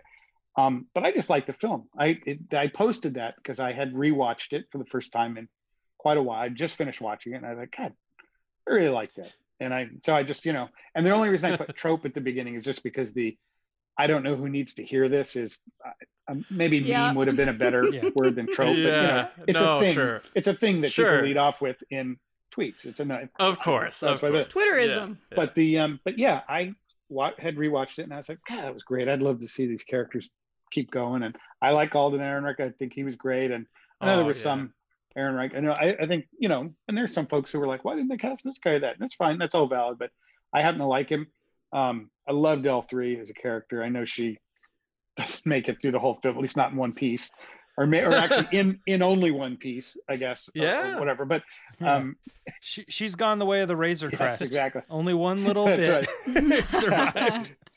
um, but I just I and I loved I love uh, um, Lando. Uh, um, help me out here. Donald Glover. Donald Donald Glover. Glover. And I love that guy. I love Atlanta. I just I you know Oh yeah, yeah. he's he's childish Gambino. I like Community. Yeah. Yeah, and so yeah, I, I'm there for it. I just don't have any special. Unfortunately, I don't have any special insight. Like, well, your friend, you know, your listeners should stay tuned because uh, you know it's like I have no clue. Uh, partly because honestly, um, Mandalorian has just completely taken over my whole Changed the life game, for the yeah. last Mhm. couple of years. Sure. There's such, Sure. I mean, big, um, big uh, summer temp, temp, temple films typically have around 2,000 visual effect shots for a really big visual effects thing. Now, for really big, some of those shows might get up closer to 3,000, like a like you know the final um, Avengers, you know, Endgame or something. I don't know how what the shot count there was, but I'm Mhm. sure it was well over 2000. Oh 2,000 man. shots. Yeah. But Mhm. Mandalorian season one, which we completed in roughly the same amount of time we would a, a big effects film, actually less time than some big effects films, had uh, just under 4,000 visual effects shots. Unbelievable. And season two, just under 5,000. So my whole my whole life has been complete. Like I don't have time for, oh for my goodness. uh, anything else, sadly, these days. But, no more. um, so no more of no more of your tweets. What I'll talk about is there was a, a tweet that was going around that people like to respond to, and it was name a moment in television that changed the way you view television. And this was before we had you booked, so I'm not here to to, to give you know fan service you or praise you here. I quote tweeted it and said when I saw the krayt dragon on chapter nine of The Mandalorian, and I really mean that because I was a big Game of Thrones fan, and I compared seeing the krayt dragon to the dragons from Game of Thrones that I thought were unbelievable. And I feel like that show changed television, no matter how people feel how it ended or anything like that. Seeing what you guys did with the krayt dragon, it felt like a major motion picture, even with the aspect ratio changes and all that stuff. But uh, and and then seeing you talk about it and how you made the the full belly of the beast, even though it's never going to be seen on the surface. Can you just, just please, just uh, feed the nerd in all of us and and de- dive a little deeper than maybe things you may have said in the gallery in terms of what that was like making it, what it what it feel like seeing the reaction to it, the feeling of achievement, all of that. Can you touch on that that whole thing? Because really, it launched season two, and it it it took Mandalorian to another level that I didn't think it would reach. So can you just please for for our audience Sure. uh, let us know what the deal is with that? Well, it was super fun. Um, it was hard, but it was super fun because number one, Jon directed, Favreau directed that episode, which he didn't. He was the showrunner, but he didn't direct any of the season one episodes. So this was his first time taking the reins on one of the episodes. So that was great fun. Um, and I love giant monsters. I've been a giant monster fan since I was a little kid. Um, starting with King Kong, then the Godzilla movies, and actually all the Japanese uh, kaiju, Gamera, all of it um, and then Pacific Rim, et cetera, yada yada. So I like big creatures. I like the challenges that those present. Um, I'd never gotten to do a dragon. Let me think. No, never gotten to do a dragon before. Um, and this was a, you know, it was fun to take. Jon does this great thing where he takes a sort of obscure little details from the original films, like an Ugnaught, right? He'll take an Ugnaught and then make it a main character, or uh, IG 88. He creates Sure. a new IG droid, but and makes it puts it front and center rather than just this thing you saw in one scene briefly. he loves doing that. And so the krayt dragon, of course, we you know we only saw the skeleton in the dunes, and now let's figure out what this thing is. What's its life cycle? What does it do? How does it? And so that's that's all just you know super fun. Um, Oh, uh, you started this off though talking about the dragons in uh, Game of Thrones, but did you know that our visual effects supervisor on the first four episodes of season two was Joe Bauer? Joe Bauer was the overall visual effects supe on I think the last six or seven seasons of Game of Thrones. He wasn't there very beginning, but for pretty much all the important dragon work, he was the visual effects I supervisor. was gonna say Wow, the dragon. okay. so Um, and- did, was that a lot of carryover in terms of how it was created, or uh, I mean, he I, he had also worked with Jon on um, that movie that Jon Favreau made with Sony that was a kind of a follow up to uh, Jumanji, but it was space. Zathura. Oh, So Zathura. Joe, or no, Yeah. I'm sorry. Well, yeah, maybe Zathura, but actually, I think also Joe might have also Joe worked with with Jon on um, Elf. So they definitely worked together. But I thought I thought Oh, Zathura cool. as well. I could swear. I don't know. I have to look it up. But at any rate, so they had a relationship going way back. But as well, I think knowing we were going to be doing a big dragon, that might have factored into Jon kind of pulling Joe in to, to Hey, work on this. dragon Yeah, guy, you want to do yeah? Do you have a dragons? do you have a dragon guy? Exactly. Um, so Who's your dragon and Joe guy? was great, and so we worked together all through uh, actually all the first four episodes. Oh, Um, that's awesome. but the dragon. So yeah, we built because Doug Chiang had done his art department had done these awesome renderings of the whole thing, you know, head to tail with like 27 legs or how many legs it has. It's like a centipede dragon, it has a, tons of legs. And all these great Hmm. renderings of it like perched on rocks and looking very dragony. And Jon's instinct right away was let's keep it more like Jaws, where you just see it kind of cruising through the sand and I kind of dug that because there's an old um, Outer Limits. I think you guys, none of you probably know that Outer Outer Limits, but it was a show that was uh, around the same time as the original um, Twilight Zone, with similar kinds of odd stories. And there was an episode where these two astronauts land on what looks like this sort of sandy planet, but then there's this creature that surfaces and moves through the sand like it's in a pond. And I was found that really creepy as a kid. And so that I had that in the back of my head. Yeah, that'll be great. That'll be great. Oh man. And so we also, you know, there were all these conversations about, okay, so it must have some kind of internal organ that produces a vibration that will liquefy the sand so that it can swim through it. Um, and we never, you know, Do you oh, know, go ahead. Can Yeah. I jump in? Do you know who Mark Rober is on YouTube?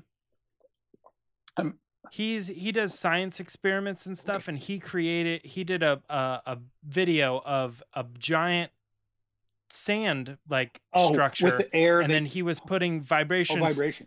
Yeah, yeah, yeah. Air, air, and stuff to liquefy it so that things were moving through the thing. And I remember when they were discussing that on gallery, I was like, I wonder if they saw that video or referenced in that video when they were thinking, how does this thing move through the sand? Well, if you can put out the right type of energy, then you can swim through sand like like it's water and stuff. And I, I it immediately took me back to his own scientific. Yeah, I may well have um, uh, seen his video at that time because we researched all that stuff. We looked at stuff where it was sound waves, Mhm. and then uh, the other thing where they're just blasting air up through sand. And there's a great one where it's like a sort of a hot tub sized thing full of sand, and when they blast it with Mhm. the air from b- below, you can Yep, climb right in his it stuff. Yeah. like a hot tub. But if they turn it off, and then the That's second you so turn it off, you're You're locked locked into the so, sand. I, so Oh yes, I have so I have seen cool. his video. Yeah. So we Oh, talked man. about all that Yeah. stuff because we thought at one time we might actually do some gags like that with um, actors, right? Where you, you know, after the thing is passed or as it's passing, maybe you cut to stuck. one of the yeah. extras in the little town, for instance, the first time we see it, and we see somebody like sinking down into it or stuck in solid sand afterwards, being pulled. pulled out. Grogu stuck Yeah, feet up. exactly, exactly. Um, and then that stuff just never ended up making it all the way into jon became less interested or i forget what uh, in that particular Right. telling that particular story he wanted to stay focused on the dragon i think or uh, who knows i can't remember but we definitely Make it more scary. talked about yeah. all that stuff and looked at all those videos and everything which was really fun and then our um, we've got ILM has five studios, so we have San Francisco, Vancouver, Singapore, London, and now Sydney. Um, but our Singapore studio did the lion's share of the work on episode one, in terms of the dragon and the banthas and all that stuff. And so um, this guy Zaini Muhammad, who was our Anim supe, and Jeff Capogrosso, who was our VFX supe in, in Singapore, they just knocked it out of the park. Like the, the dragon animation, but then also all of the sand simulation. Because water simulation is hard generally, but now you're doing something that isn't quite water. It's got to kind of move like water, but it's sand. Yeah. As it gets a little far Right. away from the dragon, it needs to go back to being solid and everything. So there was all that to work out, but Did- it's super fun. wow. Like just having the thing come up Did that make it harder or easier to hide mistakes? oh harder. It was all hard. I mean, it was out. it was out in broad daylight. All that sand interaction, um, plus all the people firing crap at it the whole time, and yeah. explosions and smoke that it's got to interact with, and everything else. So it's It's tough. just It's really tough work. insane. And I'll tell Now- you, it, there hasn't been any. Nobody has ever said to any of us on this whole journey of doing Mandalorian, "Oh, by the way, this is TV, so you guys can all dial it down a little bit." Like, nobody ever says that. I'm good. Good. Good. I'm glad. No, no offense to how hard you have to work for it, but um, that that kind of takes me to um one of my last main questions, at least from from myself here. So obviously George Lucas was always a perfectionist. He even um, J.W. Rinzler had pointed out that it was from his book that I have over there, Making of Empire Strikes Back, that George even added uh, some stuff to Empire after it initially was released at the very end and stuff, and he you know always wanted to update his original trilogy. Um, I watched The Phantom Menace the other day. Love the movie. It has aged really well as a movie. Some of the stuff does look like it was made in 1999 because it Oh, was. yeah. Do you, as a person in your industry, like look at Toy Story 1 compared to Toy Story 4 or Episode 1 to what you could do now with The Mandalorian and say, you know, it would be cool if we could run through that, make a special edition of the prequel trilogy if George signed off that it was okay?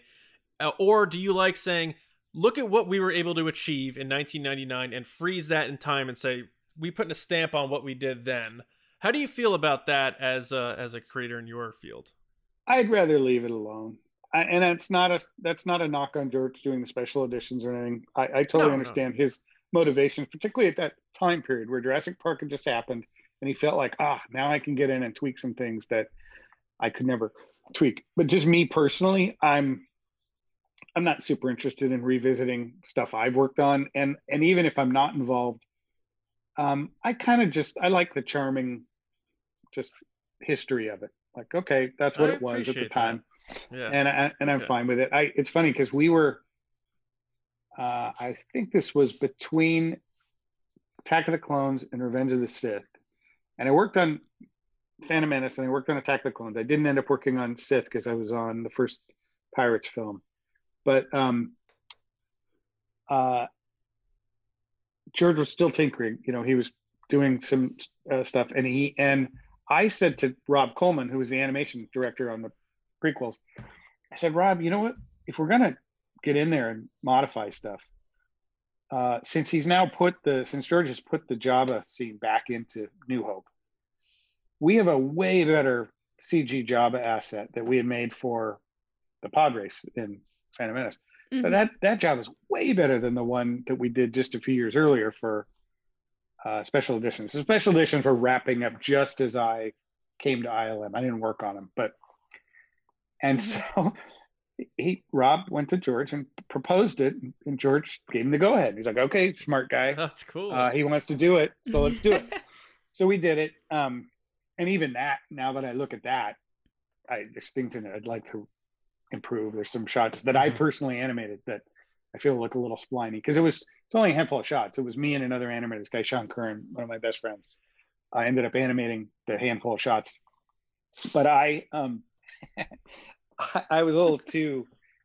I never liked the gag where Han steps on Jabba's tail, and he was a big reaction.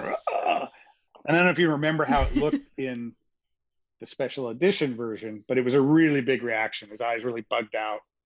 It's like those and- toys you squeeze and the eyes pop out. Yeah. And I never, I was like, ah, you know, makes Jabba look like, you know, I don't know. So it makes him look weak. So I actually did an animation test where I had um, Han passes behind him because you know the problem was always that he Jabba's got this big tail, right? And in the choreography that Right. they did when they just had an actor playing Jabba, he just crossed behind him. Um, so they had to solve that, and they, what they came up with was to have him step on the stand. So I came up with a version where it was as if Jabba was kind of turning as well. So you can sort of imagine his tail in a curve that Han could miss and go behind him, and it was still the Oh, same choreography. And that was so clever. I thought, oh, you know, look at this. I've made this scene better. And I, and at that time, um, because Rob, uh, uh, on Phantom Menace, I was an animator, uh, and and then Rob had bumped me up to lead animator. And then between Phantom Menace and Attack of the Clones, I got my first shot at being an animation supervisor on um, AI, this Steven Spielberg film. So after that was done, Rob brought me back onto Attack of the Clones as a supervisor to handle some scenes for him to help him with the, the workload. And so after, when that was all done and we were doing this between uh, episodes two and three, and we were doing this test, um, well, well, on Attack of the Clones, one of the great things that Rob did for me was when I would show my sequences, instead of handing them to Rob to present to George, Rob was like, no, no, no, you're gonna, you'll sit down with George and you'll present your sequences, which I'll always be grateful wow, for because That's cool. you know, it gave me an opportunity to work directly with George, um, which you know, I'll always Mhm. treasure. Wow. Right? But in this case, with this test, this was really just something like Sean and I, we did our animation takes. We got a rough version of the sequence together. We gave it to Rob, and Rob showed it to George. And I'm I'm in the back of the theater, just you know, listening in to hear his con- the note, what the notes are. And and George, it was the only time I ever saw him get a little bit mad at somebody. And you know, nobody could be mad at Rob because Rob is just the nicest guy you'd ever want to meet. But he was sort of gently mad at. He's like, "What happened to the tail thing? That was that was my favorite part of this whole scene." Rob, I didn't even want to change the scene. You talked me into it. What? Do you, now you're taking up my favorite thing, and I was in the back just going, Oh my god. Oh no! I love it. Afterwards, I caught with Rob. I'm like, "Geez, dude, I'm so sorry." He's like, "Oh, it's fine." He goes, "Just you know, put the tail gag back in." Oh my Tail god. so now I've I, now the the only change I got away with was uh, Jabba just kind of looks a bit grumpy now as as Han steps Mhm. over his tail instead of like a big like wah. He just kind Right. of Yeah. kind of. Um, Right. So I got away with that change, and I do think the asset that we the model that we had uh, did look a lot better. And but again, you know, now that's 20 years ago. So now when I look at it, I think, well, it could be better still. But I don't. I personally don't want to. Like, I- Let's go back I in. and do it appreciate again. That. Like, Yeah. mm, Yeah. yeah, you know, it, we did it. It's fine. you look back on your letter; it says underneath his signature, "P.S. Don't touch Jabba's Yeah, exactly. right. Don't. I know what you did. I- I always loved working with George. He was great. He when we were doing like I remember on Phantom Menace when we were getting into the pod race, and you know some new character that we hadn't had a chance to animate yet would come out of rigging and be ready to animate, and, and Rob would ask George for some guidance. You know, well, you know, who is this character? What's he all about?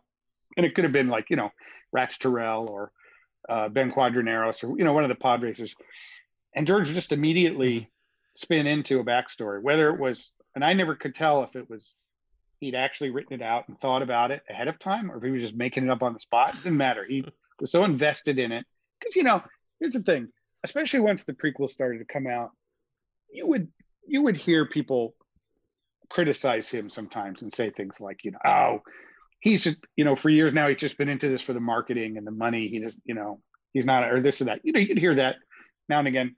If you worked Mhm. with a guy for five minutes on any of those films, you'd know that he just loved that universe and he could just he's like, well, this guy Lived and breathed this it. This guy yeah. considers himself sort of a space pirate, but he isn't really. He's he's a faker. He's kind of a dilettante, and his machine doesn't work very well because he, you know, he lost a lot of money gambling, and he hasn't been able to spend. You know, he would just like immediately have all this like stuff about the Oh character. my goodness. We'd be like, oh, that's fantastic. I wonder if these are people he like. Uh, there's this guy in high school I didn't know. I'm gonna make him Sebulba. And, Like you know, just like it could be. It could be because you know, certainly for a lot of names, he, um, you know, he, you could tell where he borrowed things from. Like there's a, um, you know, the local Indians in in our neck of the woods here are the are the um, Miwok, and you know I think that's where he got Ewok from. And there's all kinds of things like that. If you just live in this area, that you just notice signages and towns and things, you think, oh, yeah, okay, I get, I Oh, can see where he grabbed that from. So it wouldn't surprise me at all to find out that you know there are characters that are based on. We named the dog or- Indiana. Right? Yeah, So- exactly. That's exactly Yeah. right. uh which is you know a venture you guys are probably going to be involved with is uh, the new indiana jones which uh, kathleen kennedy's filming uh Yeah. this spring so are you excited to revisit indy did you you obviously i assume you worked on indy No, 4 I haven't worked on oh it you didn't yet. okay No, I was. Okay. I don't. I don't know what I was busy on when they were doing four. Um, maybe Pacific Rim. I forget. Those I was on other projects. Um, so I haven't had a chance to work on one. I don't know if I'll have any. Probably not. Just looking ahead at what I can see on my horizon, I probably won't be involved with it. But ILM will be working on it. and I'll be excited about it. And to be honest, um, Jim Mangold is amazing. Like I think that guy's a phenomenal filmmaker. So I think yeah I think of all the people I could think of that they like when I heard that announcement, I was like, holy shit, that's perfect. Because if you look at if you look at what he did with Logan, I you know, before that movie came out, would you have ever imagined a Marvel superhero movie like that? I I zero I- chance I, was like, what? And then I, you know, this last year, um Ford versus Ferrari, man, I love that film. I thought it was just terrific. yes i just saw that finally last month yeah Yeah, so I'm really excited, really excited Yeah. about that that film. Um, but I probably won't won't have anything to do with it. I'll, I'll try and keep an eye on it while it's happening. you, think There's you think so- oh, ford ford still has it in him Oh, sure, I think so. I actually I just Do you think he can beat I- Ferrari? Yeah, I just watched um, Call of the Wild and I really enjoyed it. Actually, I'd seen some, you know, different commentary on it when it came out. It wasn't uh, nothing horrible, but you know what I mean. Like, you know, people were like here and there about it, but I saw it and I, I it really tickled me. I kind of liked it. It reminded me of kind of family adventure films of a bygone era that don't don't get made that much anymore. And um, yeah, I kind of dug it. I mean, I I would have Huh. maybe made the dog a little less um, anthropomorphic in its acting, but that's just a choice. I enjoyed the Mhm. animation very much, hmm very much, Mhm. but you know, it was me. I I might have settled in for something that was just a little closer to it's just a dog, but it's got a lot of personality rather than a dog that could that really acts and does things. But and I, but but you know what? That might have been the wrong call for kids. Like maybe kids would be, not that it was only for kids. Like I said, I think I kind of think of it as a family film, Right. but it may be that that sweet spot they hit is exactly right for kids because my kid's too old for me to know what uh what little ones want to. But I really enjoyed it. I just I dug it, and I was looking at. I was actually thinking about it when I saw the film. I thought, oh yeah, no, he's got. I think he's got absolutely another I, Indy film. I, I hope so I, I can't wait to check that out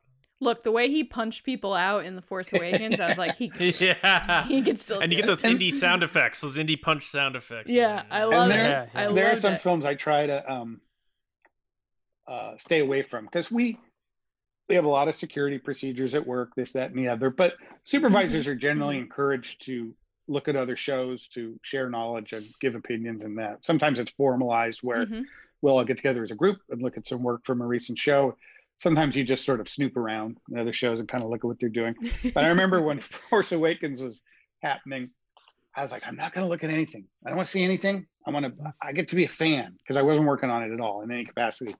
Mhm. And then finally, Mhm. like way toward the end, I got. I had a moment of weakness, and I, I went poking around in looking in um, uh, some of the sequences that that you could sort of access through certain things Folders and drives. and And, I was, yeah. um, and the very first thing I saw was the big moment between Ben and Han on the Oh, bridge. I was like, wow. Well, screw it. That's it. I guess no point. Like, so I put in my two weeks and I said, and it was "That's it." just No. purely chan pure chance too. I was just Oh. like, what the? My reaction just now is the reaction I had in the theater to you saying Yeah. that. Yeah, no. no. Oh, boy. Although since then, it, honestly, it may not even be possible for me to do that going forward because we've had, um, we ILM's been very good. It's always been very secure over the years, but the industry has had Mhm. some uh, hacks and leaks and different things Yeah, that have just created um, basically more and more security as the years go by. Um, so it's possible that I won't even be able to snoop around on, um, you know, They're the hand, saving the- you from yourself. Indy Al. film. Yeah, exactly.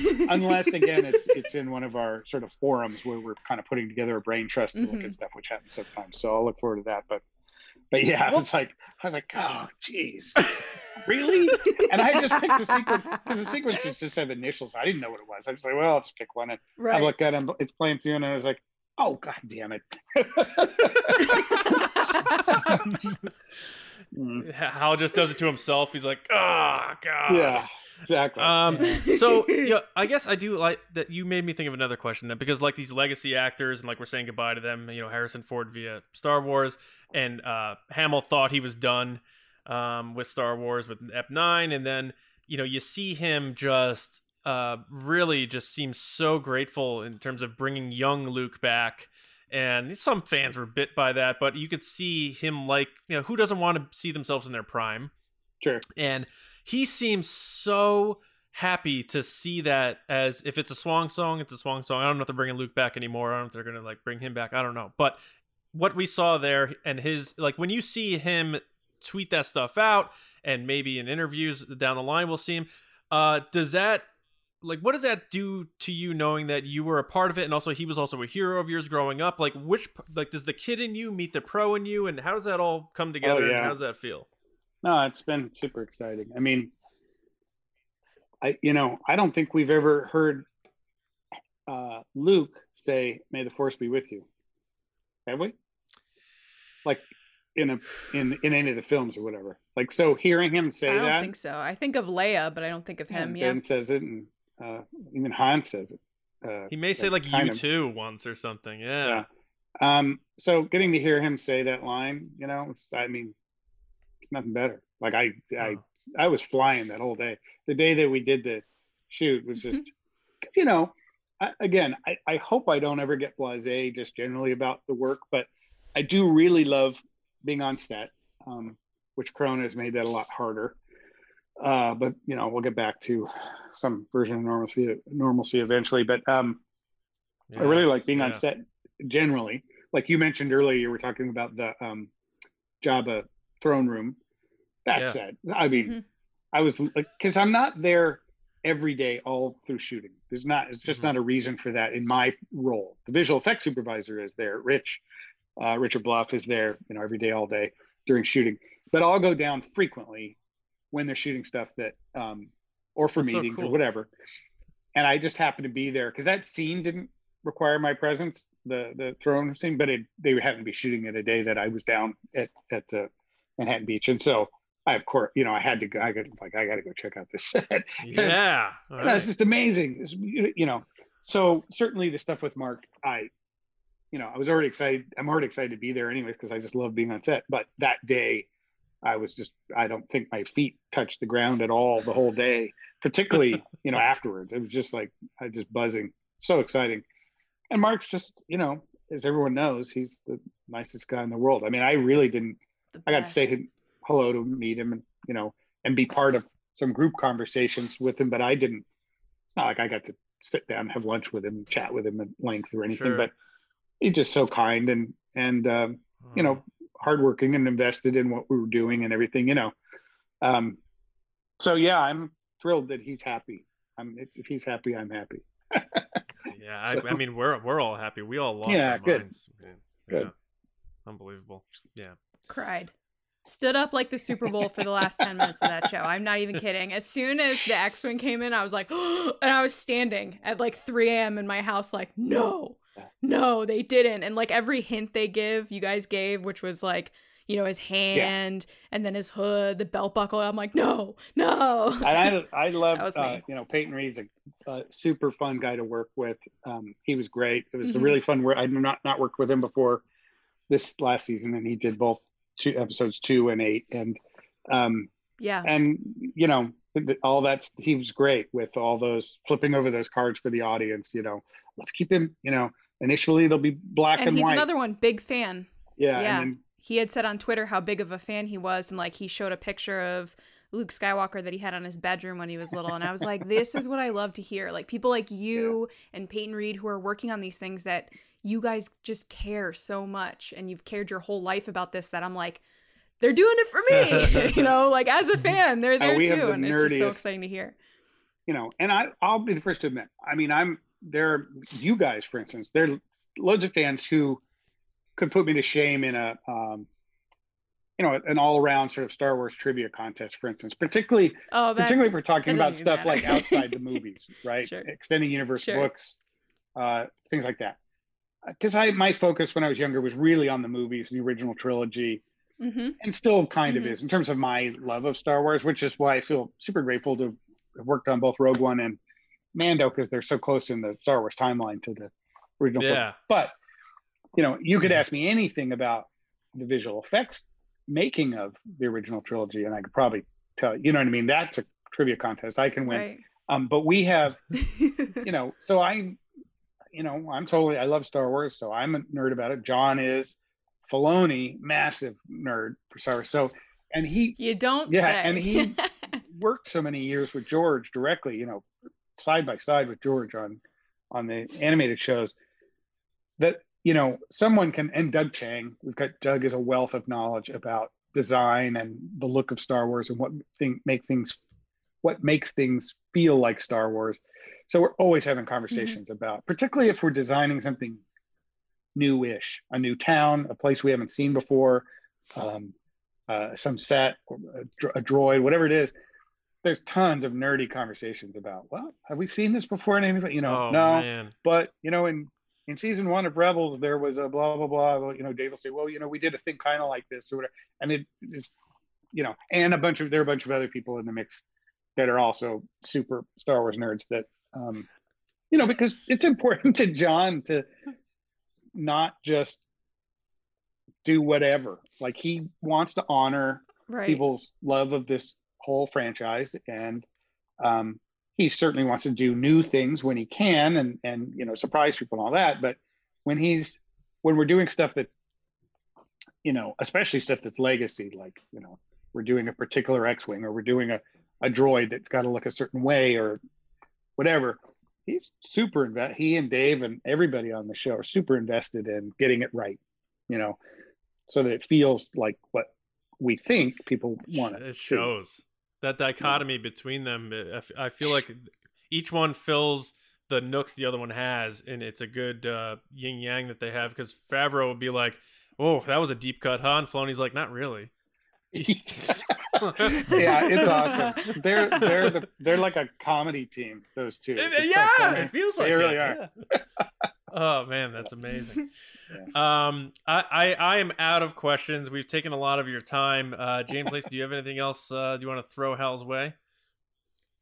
I do, but I I'll have to save it for next time because I just feel like we've used up so much of your time. I could keep going and going and going, and people have things to do. I'm sure. Yeah. All, right. All right. Well, um, we would love to obviously have you back sometime down the line, but we want to thank you uh, really so much for your time. This has been great. I know our listeners are going to love it, and you know we could have kept going on and on for sure, but we're going to let you get out of here and enjoy the rest of your evening. But awesome, no, uh, it's been super fun. Yeah, thank you so much, and and keep doing keep doing the work you're doing because uh, it is unbelievable and we look we look forward so much to what you guys have in store for us in the future and the best to you and health and happiness too during this nutty time Thanks. Likewise. Yeah. Stay healthy, everybody. Thanks. Post a picture of your letter, though. Don't forget. Yeah, I, I've got a. I've actually got a grab because uh, it's at work. So I can't even access it right now. I mean, at the studio, which I haven't been to since last sure. March. But I know I have a uh, photo Just of it around. Have John Knoll make a render of it. That's all. yeah, John, can you make me a virtual version of the. yeah. And then tell him to come on the show. Thank you, Hal. You bet. Thanks, you bet. Hal. Thanks very much. There you have it. Uh, we hope you guys really enjoyed that interview with Hal Hickel. Um, first off, just we want to thank Hal for your time uh, generous uh, beyond belief uh, with the amount of time you put in and, and the stories you told us and uh, everything. So uh, better than I could have imagined. Hal was a fantastic interview, very informative, entertaining, funny. Uh, I don't know what else to say, guys. He was awesome. Hal, I am such a big fan of yours. I was before this, but now I'm even more of a fan. And now my Twitter account is a Hal Stan account, so that's where we're at. There you go. I got to start writing letters to people. I know, right? yeah. I wrote a letter to J.J. Abrams and I said, no. Um, yeah. I actually really connected with that story because it reminded me of the Mark Hamill thing where I was like, you have that split moment, second where you're like, should I? Should I ask? Always ask. Always Yeah. You got nothing to lose. There's a there's Yeah. a there's a real humanity to to Hal, and a lot of those stories are- are very similar to things that we've gone through. That- It's a good point, Lacey, that you're saying. You know, um, you know, should I ask? I've been in this situation. You're kicking it over. I mean, even John said the story about when you guys were at the premiere and stuff, and it's like all of a sudden it's like, you know. Big Bob is there, and it's like, uh, and you just kind of like you're unsure what to do in those Yeah. moments. I I know, um, and I wasn't gonna say it like during the episode, but like we were talking right at the beginning about what is it like when you start to get into a conversation with someone you don't know if they're gonna be like crazy Star Wars fan or not. Like I have that history with the band where people are, you know, it's like I don't know if I want to mention like I was in a band or whatnot. And then you're like, oh, what band are you in? You're like, you say the name of the band, it's immediately like it's either going to go down this route or it's going to go down this route where it's like almost embarrassing that they don't know what, what or anything about it. Yeah. so basically the John route or the Lacey route. yeah, Two routes. It's crazy. Um, I don't think John knows that much. Did you know much about my band? It doesn't really matter. I heard of you guys. Oh, okay. Yeah. All right, that's fine. But uh, but no, I mean, I I felt very connected to him on that level, um, and uh, was as bought in immediately on on the episode, and it really like paid off as far as uh, just being able to chat to him like a like a real person. Because I mean, that we forget sometimes that these people they have the craziest jobs, but they are just people. Um, Yeah, and he's uh, connected through the George era, and it's just more proof when we have these types of people on the show that uh, Star Wars is still very much Lucasfilm, and you know when people lazily throw out terms like Disney Star Wars or not my Star Wars, like these Doug Chiangs and Hal Hickels and Rob Dave Filoni's, yeah. all these people are still around, still making this stuff, and probably better than ever in terms of what they're able to do. So thanks and again big to Hal. fans too. Yes, That's the other thing. Huge, Big, big huge fans, and uh, you know, thanks again to Hal. Uh, hopefully, one day we can we can revisit with you again and chat some more because I feel like sometimes at some of those topics we just scratch the surface, you know. But uh, thank you again so much for your time, and uh, our best to you in these wild times, and, and keep making awesome Star Wars. So thanks, Hal. Uh, but we want to thank everyone for listening and watching. Uh, share this episode. Let people know, like, check this conversation out with Hal Hickel. I know he's you know bopped around and stuff, but uh, this was a real fun one. And uh, make sure you do subscribe to the show. Tell your friends, uh, especially your Star Wars nerd friends, on this one. Uh, so you can subscribe to us everywhere. Obviously, YouTube at youtube.com slash Star Wars Newsnet videos, and also all your audio platforms, whether that's Spotify, Apple Podcasts, Podbean, SoundCloud, wherever you get your podcasts. Amazon Music, we're on there too. Sometimes I forget about that. Uh, and uh, head to uh, StarWarsNewsNet.com for all of your Star Wars news, reviews, editorials, information, and more. If you love us so much that you want to support what we do here at TRB, go to patreon.com slash resistance broadcast. We have five tiers there where you can support us starting at $2 a month. Basically just saying you you, you believe in TRB and you back us. And we have a bunch of extra content on there and exclusive rewards, a cool Discord server, monthly mailings, a lot of great stuff, and uh, more to come. So we appreciate everyone's support there, especially our generals. And I wanted to give a shout out to Mhm. them now Carmelo, Andrew Staley, Jeremy Myers, Neil Shaw, David Probus, John Reese, Micah Harrison, Jetta Rosewater, Michael Gaines, Russ Harbison, Kendall Gellner, Paul Olson, Jake Houchins, Jeff Connery, Oliver Lewis, Dave Hornack, Frank Grande, and Val Trichkoff. Thank you all so much for all of your support. thank you. We love you. And you know. Um, you can find me on Twitter at Johnny Hoey and StarWarsNewsNet.com and Just Like the Movies podcast. Lacey? You can find my Hal Hickel Stan account at Lacey Gillerin on Twitter and Instagram. Uh, and also follow the Resistance Broadcast on Instagram at the Resistance Broadcast. Take some screenshots of you listening to the show and tag us, and we'll include you in our story. Yes, absolutely. James. uh, Twitter and Instagram at Myra Trunks, and also on this YouTube channel, not on Resistance Broadcast, but on Book Discussions, where we talk about Claudia Gray's Into the Dark. Uh, spoilers there. If you haven't read the book, we got a video for you that just tells you what happened. So check it out. Yeah, and we'll finally give our overall thoughts, three of us, on what's going on with that on Monday. Now that people have had time to digest on that, uh, but until then, everyone enjoy your weekends. Listen to this episode again because this I feel like this is one of those episodes where there's so much you're gonna be like, I Yeah. need to run through that one once, once more. But Just uh, listen to me giggle for an hour and a half. yeah, yeah. So uh, thank you all so much. Enjoy your weekends, and we'll see you Monday morning right here on the Resistance broadcast. See you around, kids.